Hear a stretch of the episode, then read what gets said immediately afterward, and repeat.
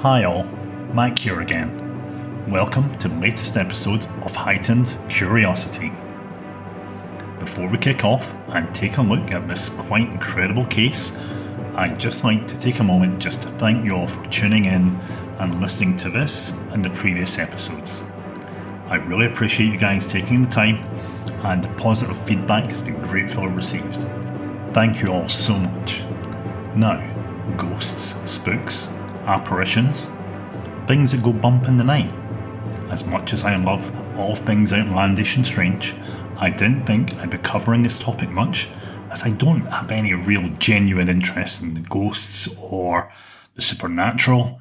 However, given what we're about to discover, you will find out why this case in particular deserves our attention.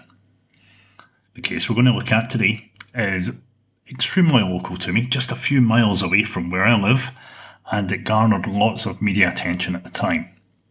Before we get immersed in the details, I've already stated that stuff relating to ghosts and spirits, etc., doesn't usually grab my attention per se. However, I do like to relate personal experiences in these episodes where possible. Everyone has at least one good spooky tale to tell, right? You'll be glad to hear I'm no different. The incidents I'm about to relate all occurred in the north east English town of Middlesbrough. As well as all the other stuff I do, I play in a heavy metal band, and way back in the early 1990s, we were based in Middlesbrough, where most of my bandmates lived at the time. The first tale I'll tell took place on a street called Borough Road. My bandmates were due to move into a new apartment or kind of student flat on the Monday morning but as we had the keys already, we decided to let ourselves in early on the Sunday night, stay over before we began the chore of moving all our stuff in on the Monday morning. We had gone to our local pub, which was called the Malt Shovel at the time, I believe, on the Sunday night. Any listeners from the Middlesbrough area may be familiar with the place. It's still there now, but I think it's now called Dr. Brown's. There were maybe, what, four or five of us in total. We had all brought sleeping bags and some candles, as electricity was not due to be turned on until the next day by the landlord. We had a few beers at the pub, and we made our way back to the new place, which was only a few streets away. We let ourselves in and sat down and enjoyed the takeaway food and beers that we'd brought back with us. To give some context, the apartment was situated on the top floor. The building had been reconfigured to maximise space and allow for the subdivision of the once large house into several individual two, three bedroom apartments. Entry to the apartment and the one downstairs was gained via a side entrance and staircase. This detail is somewhat important, as we shall learn. We were having a nice relaxing evening, just chatting and feeling pretty good about our new band HQ, when suddenly came a very loud bumping from outside the front door. It seemed to be coming from a staircase that leads up to our apartment. We thought little off it initially, if I remember, but the banging continued and it seemed to get louder. If I remember, someone opened the door and went out to investigate um, looked out onto the staircase but didn't see anything. The banging stopped, and we barely gave it a second thought. Until it started up again around five minutes later. Again, someone put their head out through the door, you know, opened up, went to check it out, and again, the noise just stopped. There was nothing there. After a slight pause, it started back up again and we thought it must be people moving into the apartment below. So we went down to introduce ourselves. We knocked on the door, but no one was home. The place was empty. So we guessed the noise must be coming from another part of the property. And given we were just brand new here, didn't know the lie of the land yet, it didn't really seem like a big deal. We settled back down again, and of course, the thumping started back up again. This time, one of my friends, who went to check it out, shouted to us to come over to the front door. Listen, he said. The banging seemed to be coming pretty much from just beyond the door itself. We all stood, simply staring at the door, fairly perplexed as we knew that we were the only people in this part of the building. One of us said, We know that the banging will stop as soon as we open this door, right? We'd all recognised that this had happened each time the pumping had occurred. One of my friends reached for the door handle, quickly pulled open the door, and the banging ceased immediately. We all peered out through the open door onto the empty staircase. There was absolutely nothing and no one there. To hide our nervousness, we were soon making jokes about what had happened and if we could cancel our tenancy agreement. We waited for the noise to occur again, but it didn't, and we didn't hear another sound that night. The banging, the thumping noise, whatever it was, simply left as quickly as it arrived.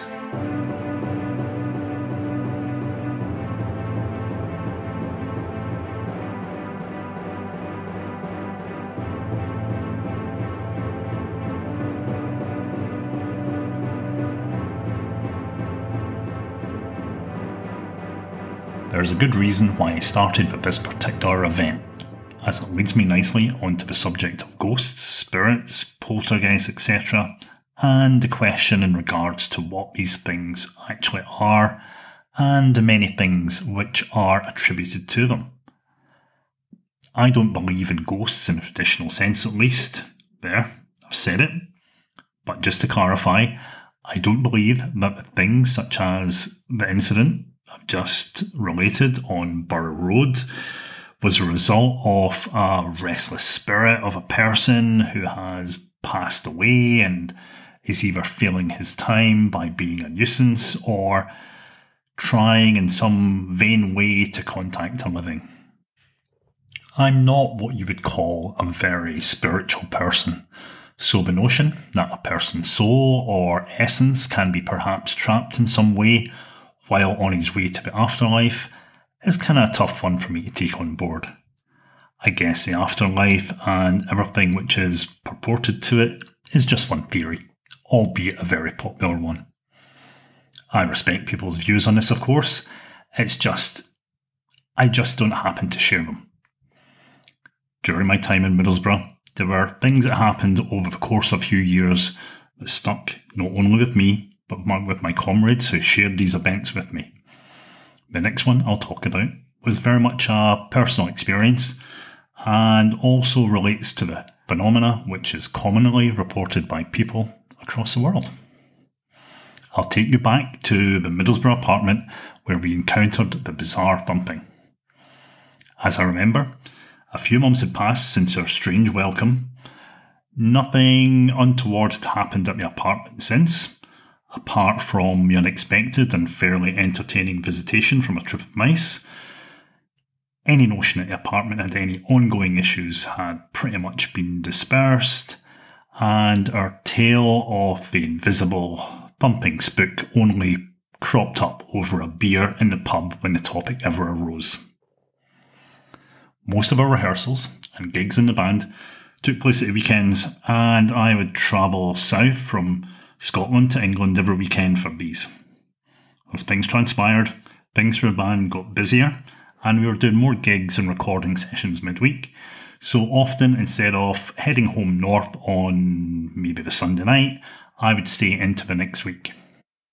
At times midweek, the other guys would either be working or attending university classes, so I would have a place to myself, which was more than fine by me. Or so it seemed at first. After a while, being alone in that apartment just felt strange. To begin with, I felt a bit uncomfortable, and then soon after, it just felt as if I was being watched constantly. I tried to shake it off, but found it extremely difficult.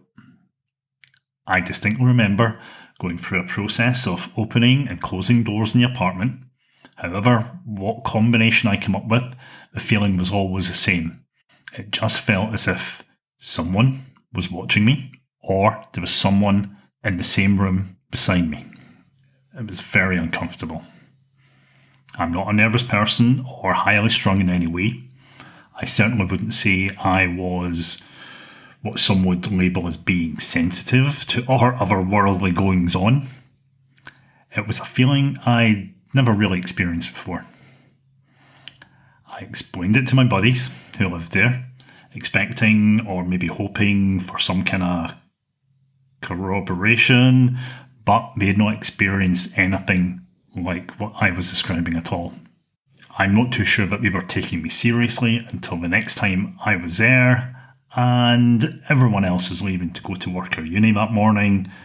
And there I was. I was up, dressed, ready to leave with them. I decided the best thing to do was just to body swerve the issue and not be alone in the house. I often think about what happened to me at property. I've not experienced anything like it before or since. I won't lie, it bothers me. I'm an inquisitive person and I'm desperate to know what was going on there. Was it some kind of paranormal event or was it something more mundane? Being interested in the stuff that I am, I have heard many stories of people who've had similar feelings that normally occur in a wilderness or an outdoors environment. You will have likely have heard this type of thing. Someone is out in the woods when they suddenly get a strange feeling that something isn't right or a sudden urge to leave the area they're in. We hear this in relation to some perhaps Sasquatch activity or the Paulides missing 411 phenomenon. However, if these are related in some way to what I've experienced, then it doesn't seem to occur, or at least we don't hear about it so much in an urban or indoor setting at least. I did mention previously that there may be a more rational if not mundane explanation. And one that seems to appeal to me is the possibility that faulty plumbing or wonky electrics can cause this type of phenomena. Yep, it's been theorized that certain subsonic frequencies around the 18 to 19 hertz range can trigger infrasound, which can lead to feelings of disassociation, unease, paranoia. This certainly could be the answer to my mystery. It fits the bill in terms of how I felt at the property. The only issue that is still troublesome is that it was only myself that had those feelings when alone in the property. Surely I would be affected equally when in company or not? Hmm. Something I still think about to this day. Do we have case closed? I'm not so sure. The property we moved to that next summer was also the site of an interesting event, one which none of us were prepared for. This flat or apartment was also based in Middlesbrough on Southfield Road, close to the university and all the amenities that were important to us back then, such as the studio and the pub. I remember that it was a regular weekend. I was travelling down from Scotland on the Saturday morning to arrive in Middlesbrough later that afternoon. Upon arrival, I was greeted with the news one of my bandmates had a very bizarre experience the previous night. The guys had gone out as usual on the Friday night, had a few beers, and came back home with some takeaway food and then retired for the evening. Midway through the night, one of my bandmates, again, just to preserve his, uh, his, his identity, let's call him Matt. Well, Matt awoke as it seemed he needed to answer the call of nature, he sat up in his bed and readied himself for a trip to the bathroom. He looked towards the door, but noticed that someone was sitting at his dressing table. The figure had her back to him and seemed to be brushing her long hair. Matt immediately thought it was a girlfriend of another one of her band members who had stayed over some nights and occasionally had used Matt's dressing table when she was getting ready to go out. Matt was pretty relieved that there was a logical explanation, as the figure had startled him, as you can imagine. His relief had very soon evaporated, however. It was the middle of the night. The room was pretty dark. It was summertime, so Matt knew it couldn't have been before 5 or 6 am. His mind started to whir. Our bandmate's girlfriend just wouldn't come in his room unannounced. If she was getting ready, where was she going at this time of night? The figure was lightly illuminated by the street lamp shining in the bedroom window. Who would use a mirror in such a dark room? Our bandmate's girlfriend in question had not come out that night. So was chances of her turning up at the house in the middle of the night was slim to none. It couldn't be her, surely. Well, if it wasn't her, who was combing her hair, sitting at Matt's dressing table in the middle of the night? Matt had asked all, himself all these questions and suddenly became very afraid. He panicked and made a dash for the light switch, which was located beside the door, which meant passing the dressing table on the way.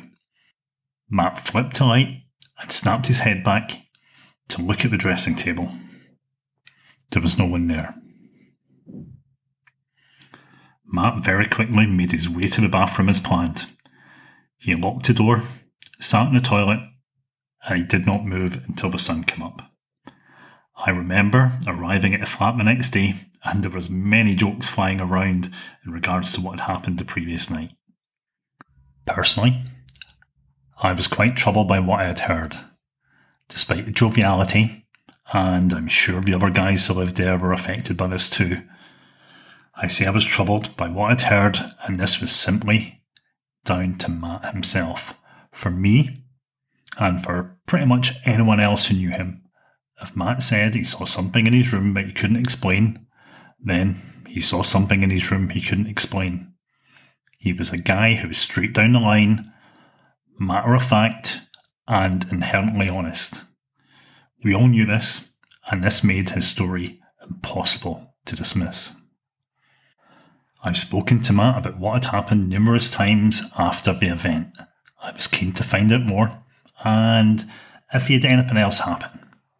He did say that before he saw the figure, he had uh, woken up one night to see what seemed to be small lights floating or shimmering in front of his wardrobe. These dwindled and disappeared, and he simply went back to sleep, unsure if he'd dreamt this when he'd woken up the next morning. Matt also alluded to having some fairly significant experiences as a child. Again, knowing Matt as I do, I wouldn't doubt any of what he told me. I guess when someone you're close to and trust implicitly tells you they have experienced something like this, it certainly makes you reassess your own beliefs. Indeed, just looking back over the events we experienced in Middlesbrough has given me much food for thought when pulling the info for this episode together. As much as I may like to claim that I don't have a great interest in ghost related phenomena, some of our experiences really should make me much more open minded in what I am on the subject. It's likely I've been blunted by watching far too many terrible, hokey reality ghost shows on TV, which make it very difficult to take the subject seriously. No doubt, I've spent much more time relating my own experiences than I had actually planned for this episode, but I've enjoyed looking back at some of those interesting times.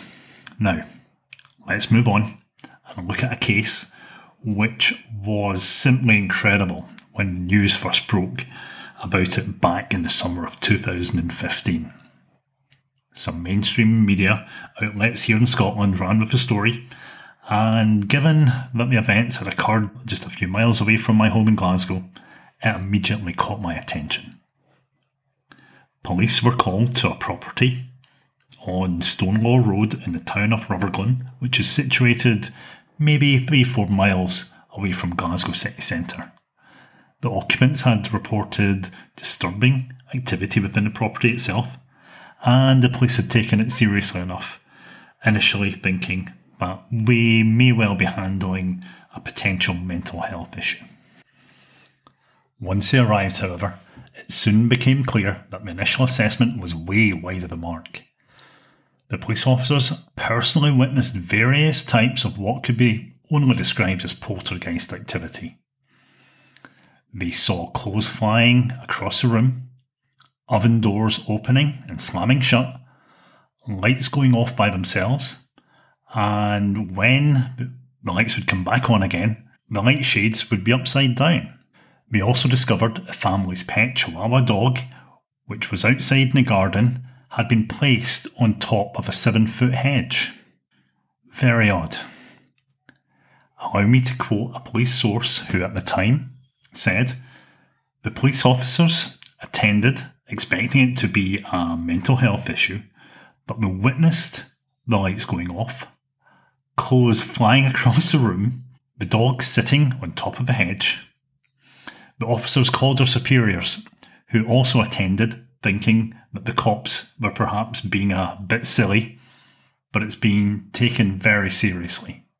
The fact it was witnessed by our officers has lent itself to a very different but active inquiry. One problem we've got is where do we go from here? As no crime has been established. So, what else can we do but deal with any reports of disturbances. But officers with more than 20 years' service are saying that they've never seen anything like this. This is really something that down to earth police officers are having trouble getting their heads around. This stunning admission was simply followed up by a further later statement. On August 8th and 9th, police attended a house on Stonelaw Road in Rutherglen there was no evidence of criminality. Advice and guidance was given to the family. Further information later revealed that the family in question were Catholic and had consulted their local priest who had carried out a blessing at the property. The mother of the family who had lived at the property did later agree to be interviewed and spoke about the stress the whole affair had placed her family under.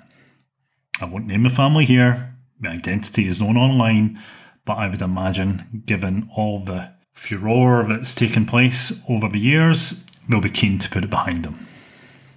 The family had very quickly moved out of the property and went to live with relatives who'd stayed nearby. Further newspaper reports suggested that the incident had been discussed at higher levels within Police Scotland, and investigations into the family's background and the history of the property by the police were also being undertaken.